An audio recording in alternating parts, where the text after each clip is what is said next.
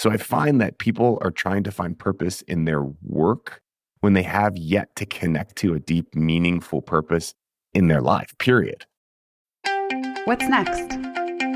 This is a question we're all having to ask and answer more frequently. I'm Jenny Blake, your host of the Pivot Podcast and author of Pivot The Only Move That Matters is Your Next One. For show notes from this episode, visit pivotmethod.com slash podcast. If change is the only constant, then let's get better at it. Here we go. Welcome back, Pivoters. I am so delighted to be here with my friend John O'Connor today. John is a man of many talents, including leadership advisor to high performers looking to go deeper, find their calling, and align with their higher purpose. He has over 10,000 hours under his belt coaching CEOs, social impact entrepreneurs, athletes, and post exit founders. And he's really passionate about guiding people to uncover the things blocking them from creating a sense of freedom and fulfillment. John, welcome to the show. Thank you for having me. I'm glad that we opened the portal to this conversation at TED over coffee. Yep. I think I just creeped up on you at breakfast. I forget you were with Michael. So we met TED 2023. John was always a smiling face, the conference center shaped like a donut. If you've heard my previous episodes on TED, I'll put them in the show notes. And I always had fun bumping into John. And then we would just end up skipping the session and talking for three hours and having these great portals, which will be the topic of today's conversation. But first, not only do you have 10,000 hours in coaching, you have 17 years under your belt of massage. You went to massage school when you were 21 years old. And I would love to know after 17 years of working with people, working with their energy, hands on bodies, I don't know, at a macro level, like what did this period of your life teach you to go anywhere you want with that? It's such a great thing to talk about. I don't usually talk about it that much. And as I evolve, when I look back, you know, more will be revealed, you know, in terms of what was actually happening, what was I going through, this is great. I'm excited to talk about this. I haven't talked about this in a long time. When I was 21, I think I was on my third college and I slowly flunked out of college because I didn't have a sense of direction, a desire to go any like nothing was really lighting me up. So I was not engaged. I'm an obsessive learner where if there's something that really lights me up, I go all in. But if it doesn't light me up or I'm not interested, I don't even engage it it's probably ADHD, right? That's isn't that like, like the classical definition of that. I left college. I got involved in a multi-level marketing business selling air filters and water filters. And this was in the mid 90s. And then that for about a year tried to, I guess at the time I was trying to become wealthy. I was like, I'm going to make money. You know, that was my drive, my desire. And I was really good with people and I, I was decent at selling, but that didn't go anywhere really actually that I lost a lot of money in that process, as most people do in these multi-level marketing.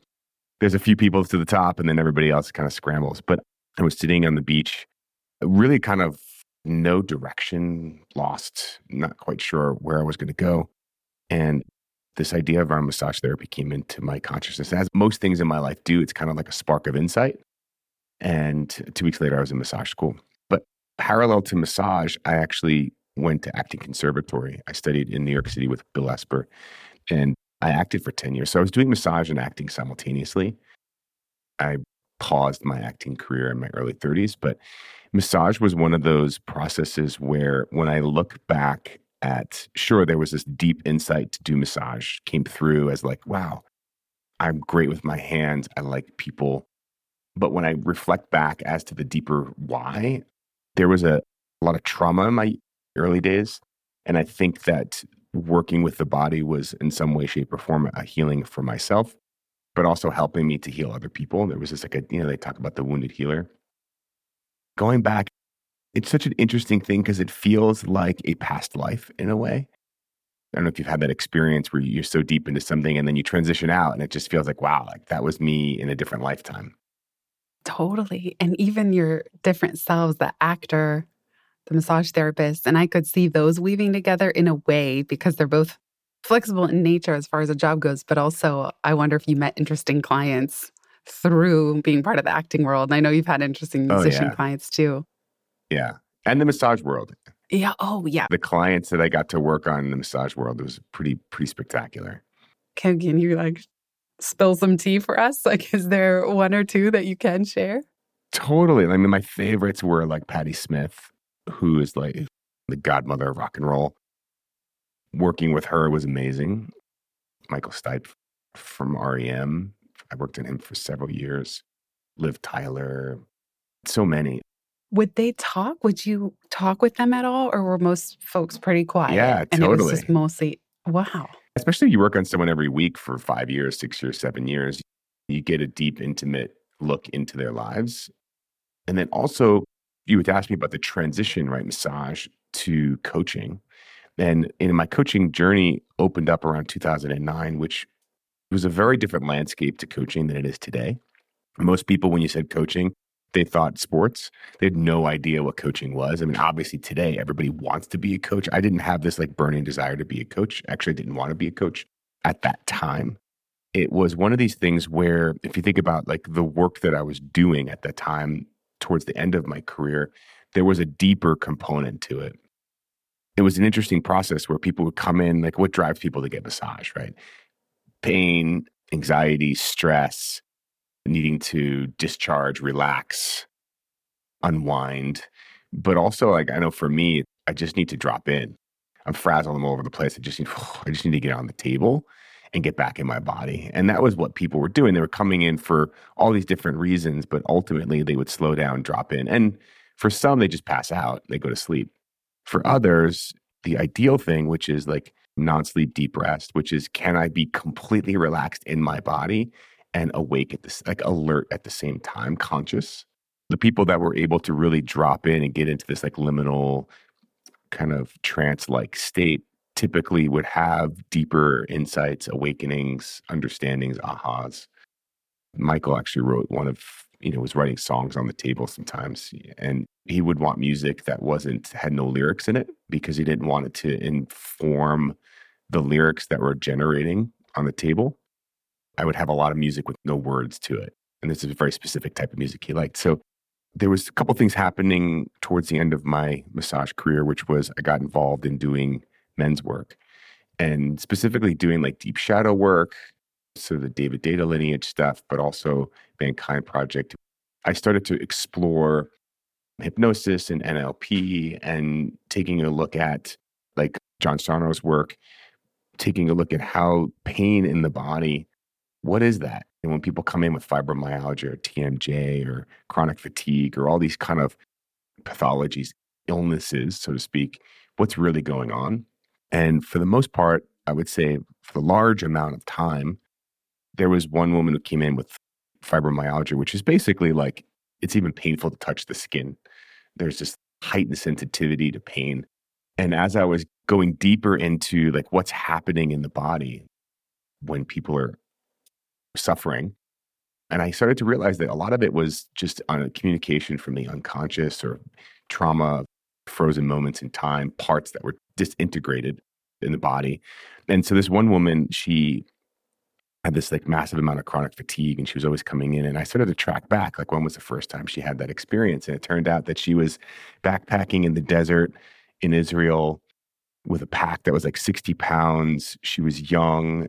She remembers it being like 105 degrees and she was having like the most painful breakup of her entire life and she was away from home for the first time there was all these things stacking deep heartbreak heaviness on her back overwhelming sense of pain from being in a 105 degree desert, hiking through the desert. And that was when her quote unquote chronic fatigue began. And it was really interesting to take a look at that moment in time getting frozen in the body in some way, shape, or form. And that becoming like a thing that got frozen in time in her body. I got really curious like, how do I begin to unlock that stuff? If the body is downstream, what's happening upstream? That's causing this quote unquote anxiety or overwhelm or depression or pain in the body. So, from the coaching component, when someone's on my table, typically they don't want to talk, right? They want to kind of drop in and get quiet and go deep and go in. And I found myself wanting to kind of explore what is happening upstream, really getting more into a conversational facilitation type work. And it was very difficult to do that. Some people wanted it, some people didn't. There was a calling, a deeper calling to go into the upstream component, taking a look at their inner experience, how they're mapping reality. And in my work today, I've had people who have struggled deeply with anxiety and depression. And when we start to get into like what's happening underneath the surface, they take a look at that really stemming from them not listening to the deeper calling that wants to emerge.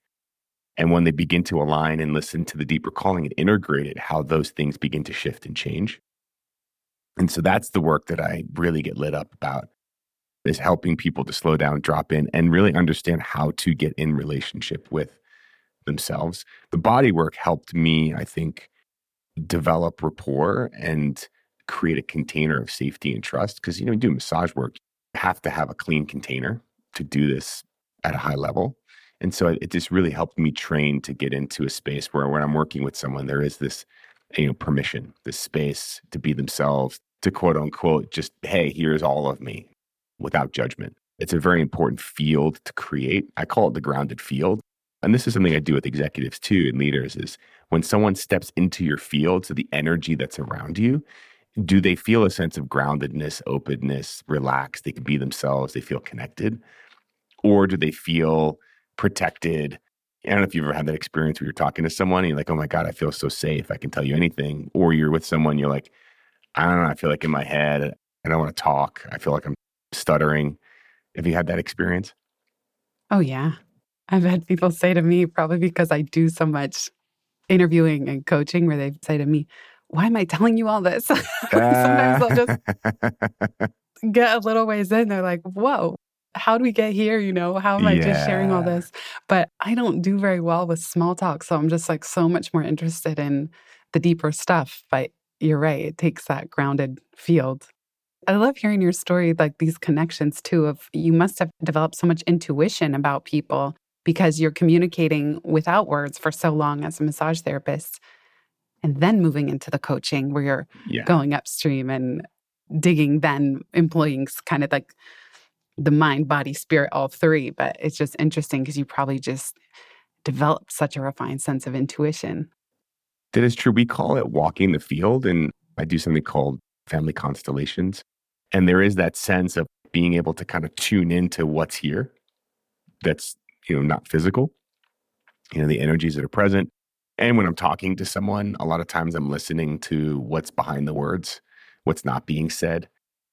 Also, like the coherence between their body and their energy and their words. And most people are out of coherence where they'll be saying one thing and their you know, body emotions are going in the exact opposite direction. Or I hear them, but I don't feel them. There's usually a disconnect between what they say they want to do and what's happening in their body. At the end of the day, your body's the vehicle that moves you from where you are to where you want to go.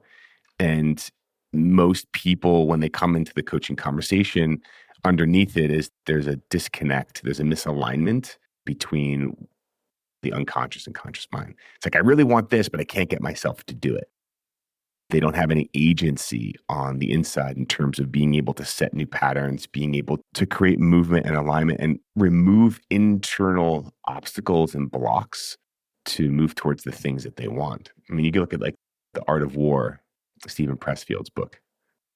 No, The War of Art. I keep thinking Lao Tzu and yeah, Steven Pressfield. Like, the War yeah. of Art, not the Art of War. The Art of War is a completely different. I know. I was like, oh, I can't wait to hear how you apply that one. To totally to the War of Art and you know, his whole thing around resistance.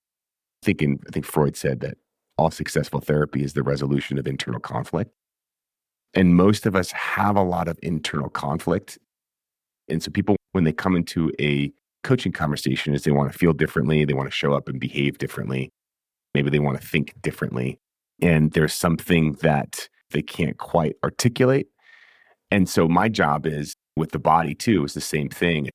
There's no words to it. So how do we begin to define it, frame it, work with it, create something that we can then begin to transform and alchemize?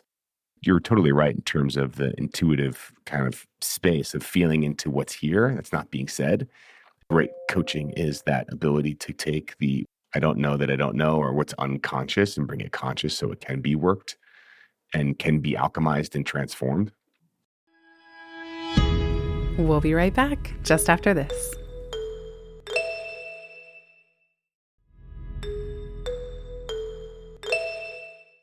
You mentioned people who come to you with some sort of misalignment, feeling, and you can see that maybe there's a new or deeper calling wanting to emerge. What are the steps that you help somebody take to connect to that? Because I know for myself and so many people I've worked with heard from through Pivot over the years, it can be really intimidating. Sometimes it's just vague. We can sense that we're no longer in alignment and something new is emerging. And yet it can be so hard to really uncover what that is and what wants to be. So I'm just wondering how do you start mm. with somebody who's coming to you or where you notice that there's something bigger reaching out to them or for them? And yet it does sometimes manifest in the body first because the body starts almost developing an allergic reaction to the current life. Like this just isn't working anymore. So true. And they get into a place of constriction or tightening. And it's difficult to create and be creative when there's tension in the body. That's what I learned through my acting journey was if you take a look at real high performers, they're relaxed and open and fluid. So creativity emerges when there's a relaxed, open space. Your question around purpose, I love that because for me, when someone's like, What's your purpose? I immediately go to like, there's an anxiety or an overwhelm. What do you mean? Like, my purpose? That's such a big thing, like that one thing we think purpose is. I've kind of taken a different approach to it and switched the word purpose out with what is meaningful and what's important because at the end of the day, I want my life to be a reflection of what is most meaningful and important. And then chunking that even further down into, okay, well, what are the most meaningful, important dimensions of my life. And so I call like the core five. And so we take a look at health and wellness. So when I think about mental, emotional, and physical health, and what is meaningful and important to me, what wants to emerge, what wants to come through my life in that context, in that dimension, right? So when I think about that, it's like I really want to wake up energized. I want to feel like I have vitality and energy at the end of the day. I want to feel like my body has flexibility and mobility. Like there's this craving or calling. And a lot of times the calling emerges out of friction and frustration. So I have been having a lower back and hip issue. I do Brazilian Jiu Jitsu. So whenever I'm continually frustrated with something, when I slow down, I'm like, okay, well, what's under the frustration? What's the desire under the frustration? It's like, ugh, I really want to feel like my body has complete freedom in my hips. So I go to what is meaningful? What's meaningful is having a healthy, flexible body so that I can go skiing with my son, mountain biking with my son. I can have the vitality to do all the things that light me up, which is go hike for six, seven hours with a backpack, or do Brazilian Jiu Jitsu, or sit in meditation. I sit for about 90 minutes every morning and to sit without pain in the body. Like that's meaningful. It's important because I get to do the things that feel good. There's something in there that lights me up. So I look at chunking down into the dimensions of health and wellness, money, finances, intimate relationships, business, your community of who you spend time with and around. So I look at those kind of core components. And then in each of those, there's a calling, there's something that wants to come through. There's a deep desire or a yearning. And sometimes it's like, okay, well, here's where you are financially. How would you like it to be different? like, I just want to be able to like take my kids around the world and travel and show them the world. Like, I want to be able to take them to different countries.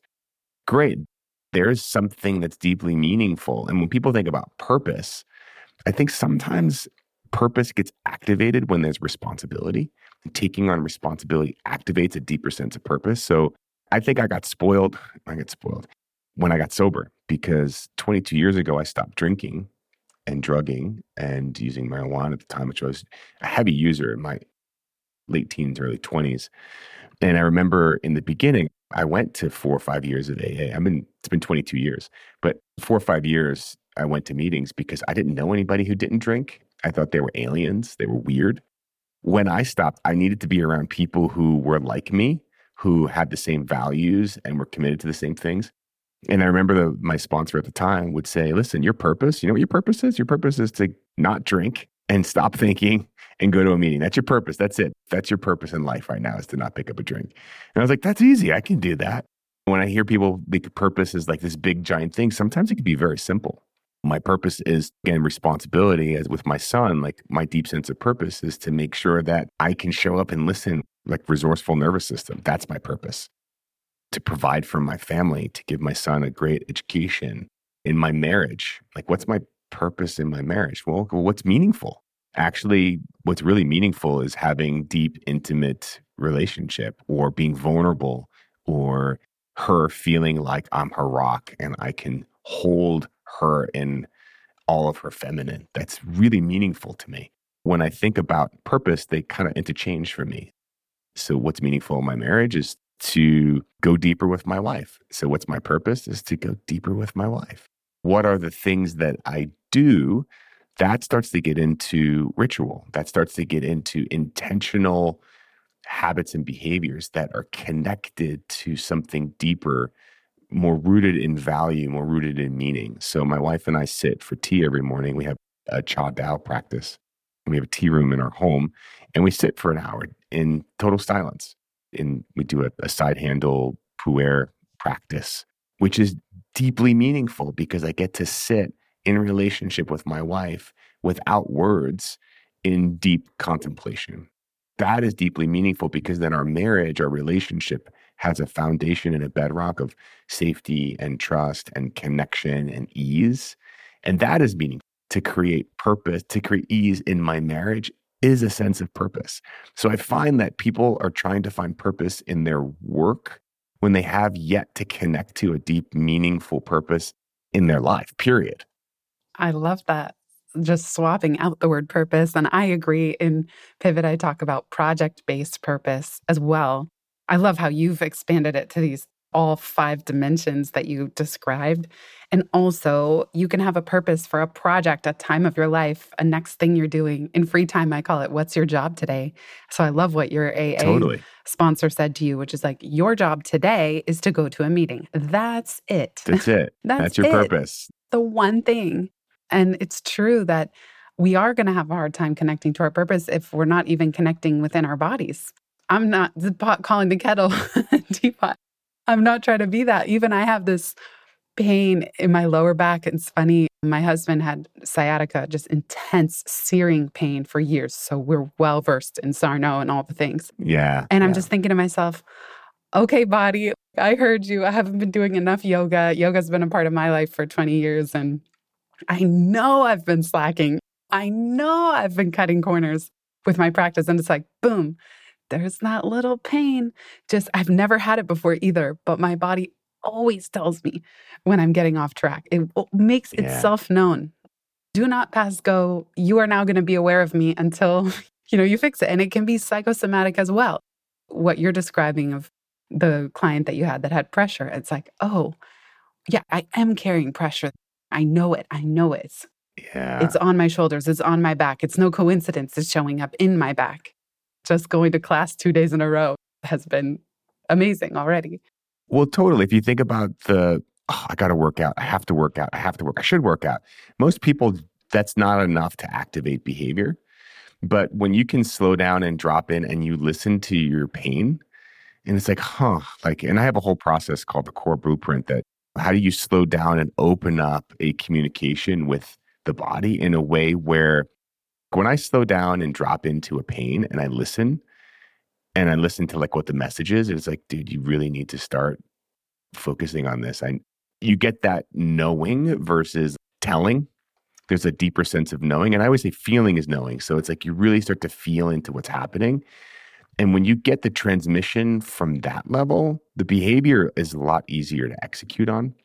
A new client that I was working with that runs a very large real estate company. And a lot of the focus was around the business. But when we slowed down and dropped in, I'm like, what's the first thing you notice in your body when you connect to it? He's like, oh, my back is killing me. It's like, really? Why don't we just welcome that into the conversation? Like, eh, just as you, and it's like, you know, it's about 10 minutes, 15 minutes. What's that pain telling you? You need to get into the gym, dude. you know, this is your vehicle. You only got one. It would suck if you have all this money and you can't enjoy it. And it was just, it came through very clear. And I think he's been working out pretty much six, seven days a week. It just, there's a deeper knowing now of like, wow, okay, why do I need to move my body? And that's the other thing too is if we think about all of our goals, why do we want those goals? I want to feel a certain way. I want to be a certain way. And this idea around does your nervous system and can your body hold that state of being? Can it hold a deep feeling of freedom? And you have to condition your nervous system to feel free. I've seen people feel a flash of freedom and then they go back to feeling trapped or anxious or lack or less than or anxiety or worry. Their system, the nervous system, their state of being is they don't have the range, they don't have the capacity to hold a state. What's meaningful to me is can I condition my nervous system to access a state and hold that state, no matter what the context is? And I think Brazilian Jiu Jitsu is a really beautiful training ground is can I remain relaxed and conscious and present when shit hits the fan? I had an interesting experience in Maui when the fires happened this was in Lahaina. We had just gotten to Maui a day before, and we were staying about 10 miles from Lahaina. And when the fires happened that day, every, we learned about it like everybody else through social media and news because it was on the other side of the island. But we were packing up to leave the next morning because we had to evacuate to go to another island. It was about 11 o'clock at night. I'm packing my bags, and the fire alarm in the retreat center that we were staying at started blaring off like really loud, flashing lights, fire. And I was like, oh no, the fires are here. So I went up running around the building just to see what was going on. And it turned out that a tree had fallen on a power line from the winds because there was hurricane winds and it was sparking and it was about to go ablaze. And we were staying in the oldest wooden structure in Maui, still standing. This big, giant wooden plantation home. And it was right outside of our door where this thing was sparking. And I remember it's amazing how things kick in like slow is smooth, smooth is fast. And I ran back to the room. I was like, we have three minutes. We're packing up and we're out of here in three minutes. And I remember my son started panicking. He's like, what do I do? What do I do? What do I do? And I'm like, hey, find something, put it in a bag. And I just remember being really relaxed, really calm, really focused. And it was almost like bending time. And we were up and out. You know, we had this whole suite. We were there for a week already. We packed up everything and we were in the car. And that idea around when shit hits the fan and there's only minutes to get out because a fire is about to hit your place, can you be resourceful enough to be relaxed and execute? And I think for leaders, it's the same thing. You know, it's very easy to be a functioning, flowing, flow state leader when things are great. But when shit hits the fan, can you show up and be resourceful, make decisions, have your executive functioning online and available? Can you be creative? I find that you learn those things in the doing. And so you need experiences to cultivate something to train you to be in that state. Brazilian Jiu Jitsu was one of those. And there's a lot of different ways that you can do that. You can learn that in many different contexts. And I have clients who learn that through surfing or golfing or sports, a wonderful way to learn that. And running a business is also a wonderful way to train your nervous system to relax when shit hits the fan. So true. Like the panic won't get you anywhere. You're still going to have to deal with it at the end of the day, whatever comes your way. Knowing that and then being able to embody that, there's a big gap. The level one knowledge of knowing, wow, like it doesn't help to be panicky, to then being relaxed and open and flexible in a very high pressure situation, that takes training and mastery and skill and capability. And that doesn't come overnight. It's like any other journey in martial arts. It's a black belt journey and it takes years just knowing that that's not something that is innate. It's something that we learn and develop over time. It's a skill, which is learnable, which is great. We'll be right back just after this.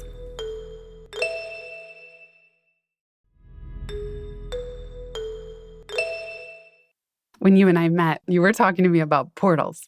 And I just thought it was the most interesting idea, especially being in a social yeah. setting. So before we wrap up, I would just love if you can share with listeners what you mean by a portal when you say that. And I don't know, how does it relate to when you're out and about in the world? I like to use metaphors. I mean, obviously, all language is metaphorical. but metaphors helping me to understand and contextualize things. So when you look at a sci fi movie and there's shimmer in space, doesn't look like anything, but it looks like a wavy space time ripple, and you go through it, and all of a sudden it's a portal to another galaxy. I use that metaphor in life is that people, when you make real contact with another human being, it opens a portal. And in that portal, things can come into your life that are not in this universe. They're nowhere to be seen around you today. But through this portal, something new emerges and comes into your life. Or the other way, which is you bring something into that other person's life that they had no concept or sense of possibility that could happen. Or like you and I could be a portal for somebody else where we can bring something into their world. And so I use this concept a lot for reframing when people look at, oh, I'm going to go network. It's like, well, no, networking to me is I'm going to be in relationship with you because there's something that I want from you and that I need. And so really my unconscious intention is taking. And to me, my nervous system feels that. And I think all of our nervous systems feel that when people connect because they just want to take. To me, I like this generative approach with portals, which is, huh, I wonder what wants to emerge here as I connect or elegantly structure with another individual. What wants to emerge? Is that something coming out where we serve the world, people in some way, shape, or form? Is there something that I can bring into their world that is not yet here that they really need or be valuable or generative for them, or vice versa?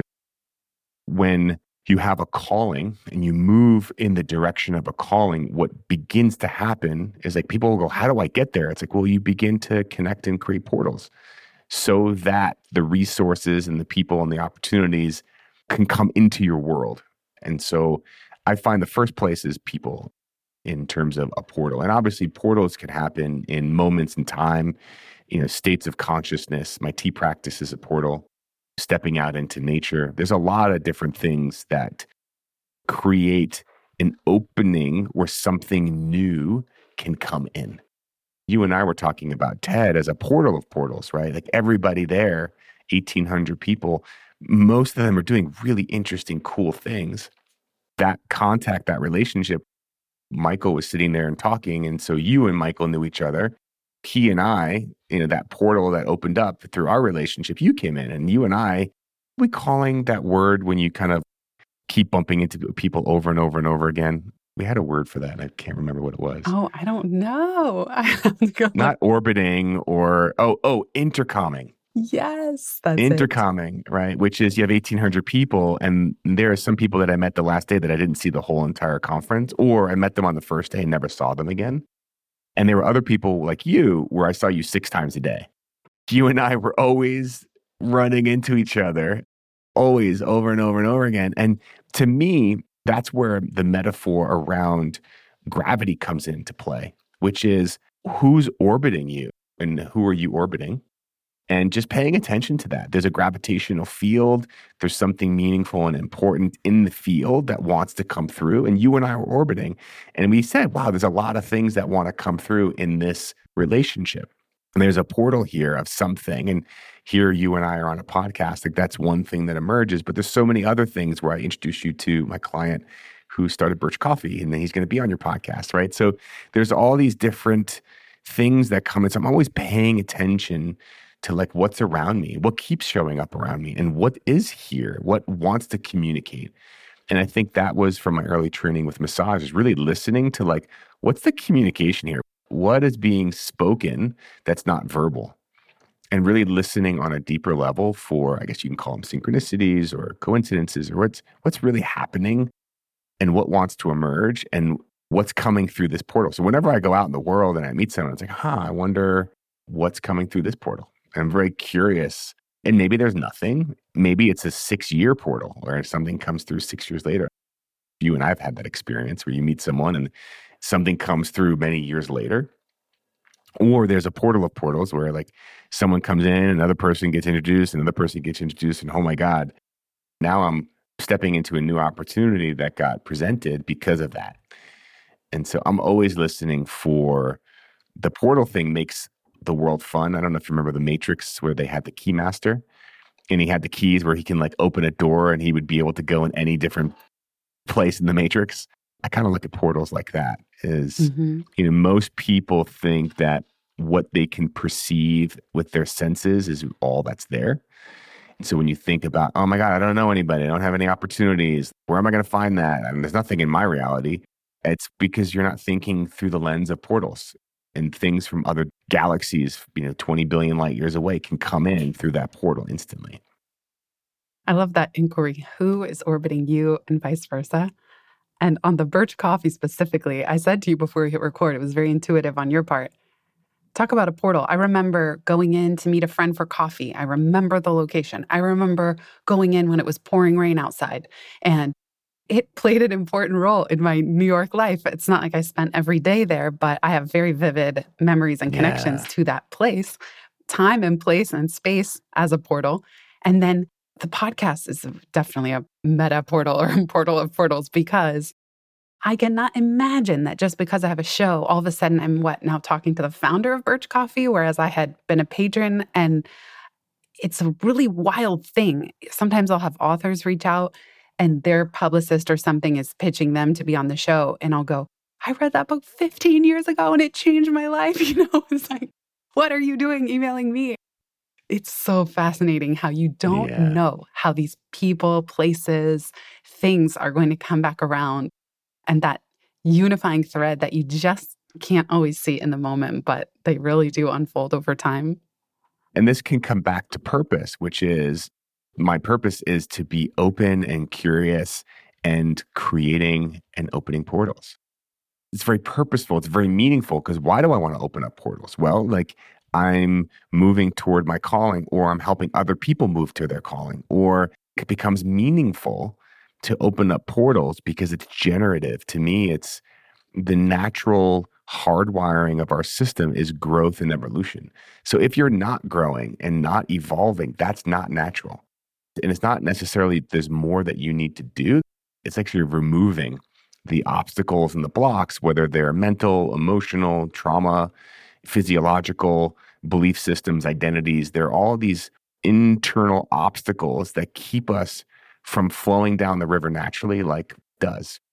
If I'm not growing, then there's something in me on some level, could be environment, we call it in logical levels, right? It could be environment, it could be behavioral, could be skills, it could be beliefs, values, identity, or a deeper sense of why. There's somewhere in that chain, there's something that's inhibiting or blocking that natural evolving process.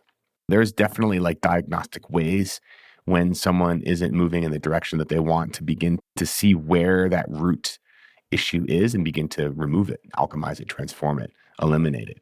So, if you could leave listeners with one tiny experiment maybe toward removing a block that they do in the next week, what would it be? Oh, well, my favorite, and I ask myself this question a lot of times. So whenever I find myself complaining about something or being annoyed or irritated at something, typically we are very problem focused we kind of obsess around problems and focus on the problems. And if someone's talking to you, they're telling you about the problem and why they, all the problem stuff, right? So my favorite thing is to say, well, okay, well, that's how you've been. Great. Okay, honoring that. You don't want to like repress that or suppress that. Is it great? I feel really unfulfilled here or frustrated here or the way in which this is happening doesn't work for me. So I'm honoring that. I'm acknowledging that. And then asking, okay, well, that's how it's been. How would you like it to be different? And when you ask yourself, like, how would you like it to be different? If you can wave a magic wand, how would you like this to be different? Your brain automatically begins to construct an image on what it is that you actually want. So when most people don't know what they want, really feeling into what you don't want or don't like and then inverting it, saying, okay, well, how would I like it to be different? And then writing that down because again, it's one of these things where you want to be able to get clarity, clarity on a vision or a calling and then capture it and then remind yourself because usually your calling is in the unconscious and you'll get glimpses of it and then you forget it. And so I find this practice of like, how would I like things to be different if I'm frustrated or irritated, writing it down and then saying, okay, great. Well, if this was my reality, like what were the things that I would need to do to make it happen? Like, what are the three to five steps? And this is another kind of analogous metaphor with jujitsu, which is no matter what position you're in, you're only two or three simple moves away from being in a dominant position. And I find that in life, it's the same approach, which is if there's something that I'm in that isn't aligned, it's not generative, it doesn't feel good. And look, not to say that all life feels good. There's a lot of things that are generative that don't feel good, that are important and purposeful. But if there's something that you're in conflict with in life, and you say, okay, here's how I want it to be different, there's probably only two or three simple moves. They're not easy, but they're simple that you can make to be in that new reality. And when you're in the experience, it feels like a million miles away. There's no sense of how I can go from here to there. But, and this is kind of where we work with the nervous system, is you have to kind of get out of that state into a more resourceful state to find the solution. So I just like that question how would I like it to be different? Every time you find yourself complaining, really relaxing, owning that, how would I like to be different? And then taking one small step in the direction of how you want it to be different. You can't outrun your self image, your own kind of narrative about yourself. You can't outrun that. So if you have a low sense of self or self esteem, it's hard to outrun that. So, how do you build esteemable things? I'm always looking at how do I generate narratives about myself that are generative, that give me energy, that I feel good about myself when I tell myself the story. So when you ask yourself how you want it to be different, for example, it could be like, God, my office, I don't feel free. I feel overwhelmed. There's shit everywhere. It doesn't feel like a generative space. Great. Well, how would you like it to be different?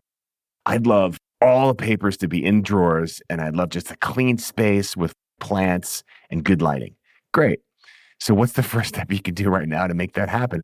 I can go to the store and buy some plants and put them in there. Great. So then you go, you buy plants, you put them in your office. And then what happens is your unconscious mind now has a narrative like, wow, I'm actually transforming my office. I'm moving in the direction of what I want. And that's the narrative that we want to cultivate, which is who am I? I'm someone who is moving toward the thing that they want. I'm creating in my life. I'm moving in the direction of my calling. And that calling could just be like to have an office that feels good. And that will then generate and generalize out to bigger and bigger things as you think about my bigger calling in terms of the work that I want to do. But we start simple, we start close in. So that would be my recommendation. Do that in a written form, not just in a thinking form. You got to put that stuff down on paper. I like analog pen and paper just because that's how we were trained. And that's how working memory happens, encoding information in the brain. So I, I would recommend doing that written. Awesome. John, where can people find you if they want to keep in touch? Where could you find me? It's a great question. I mean, my website, johnconnor.com. I have a book that I'm in the process of writing. So that should be coming out at the beginning of 2024 and a podcast that I'm going to be launching, which the name is still like forming.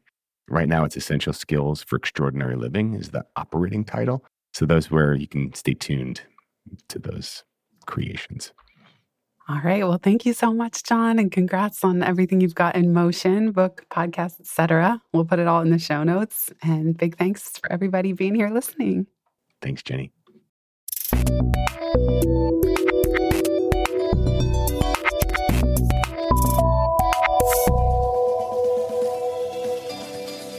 Thanks so much for listening to this episode of the Pivot Podcast. Make sure you don't miss an episode or my insider tips and templates by signing up for Pivot List, a curated twice monthly newsletter where I share the inside scoop on what I'm reading, watching, listening to, and the latest tools I'm geeking out on. Sign up at pivotmethod.com slash pivotlist. Get show notes from this episode at pivotmethod.com slash podcast and connect with me on Twitter at Jenny underscore Blake. Remember, build first, then your courage will follow. Hasn't it always?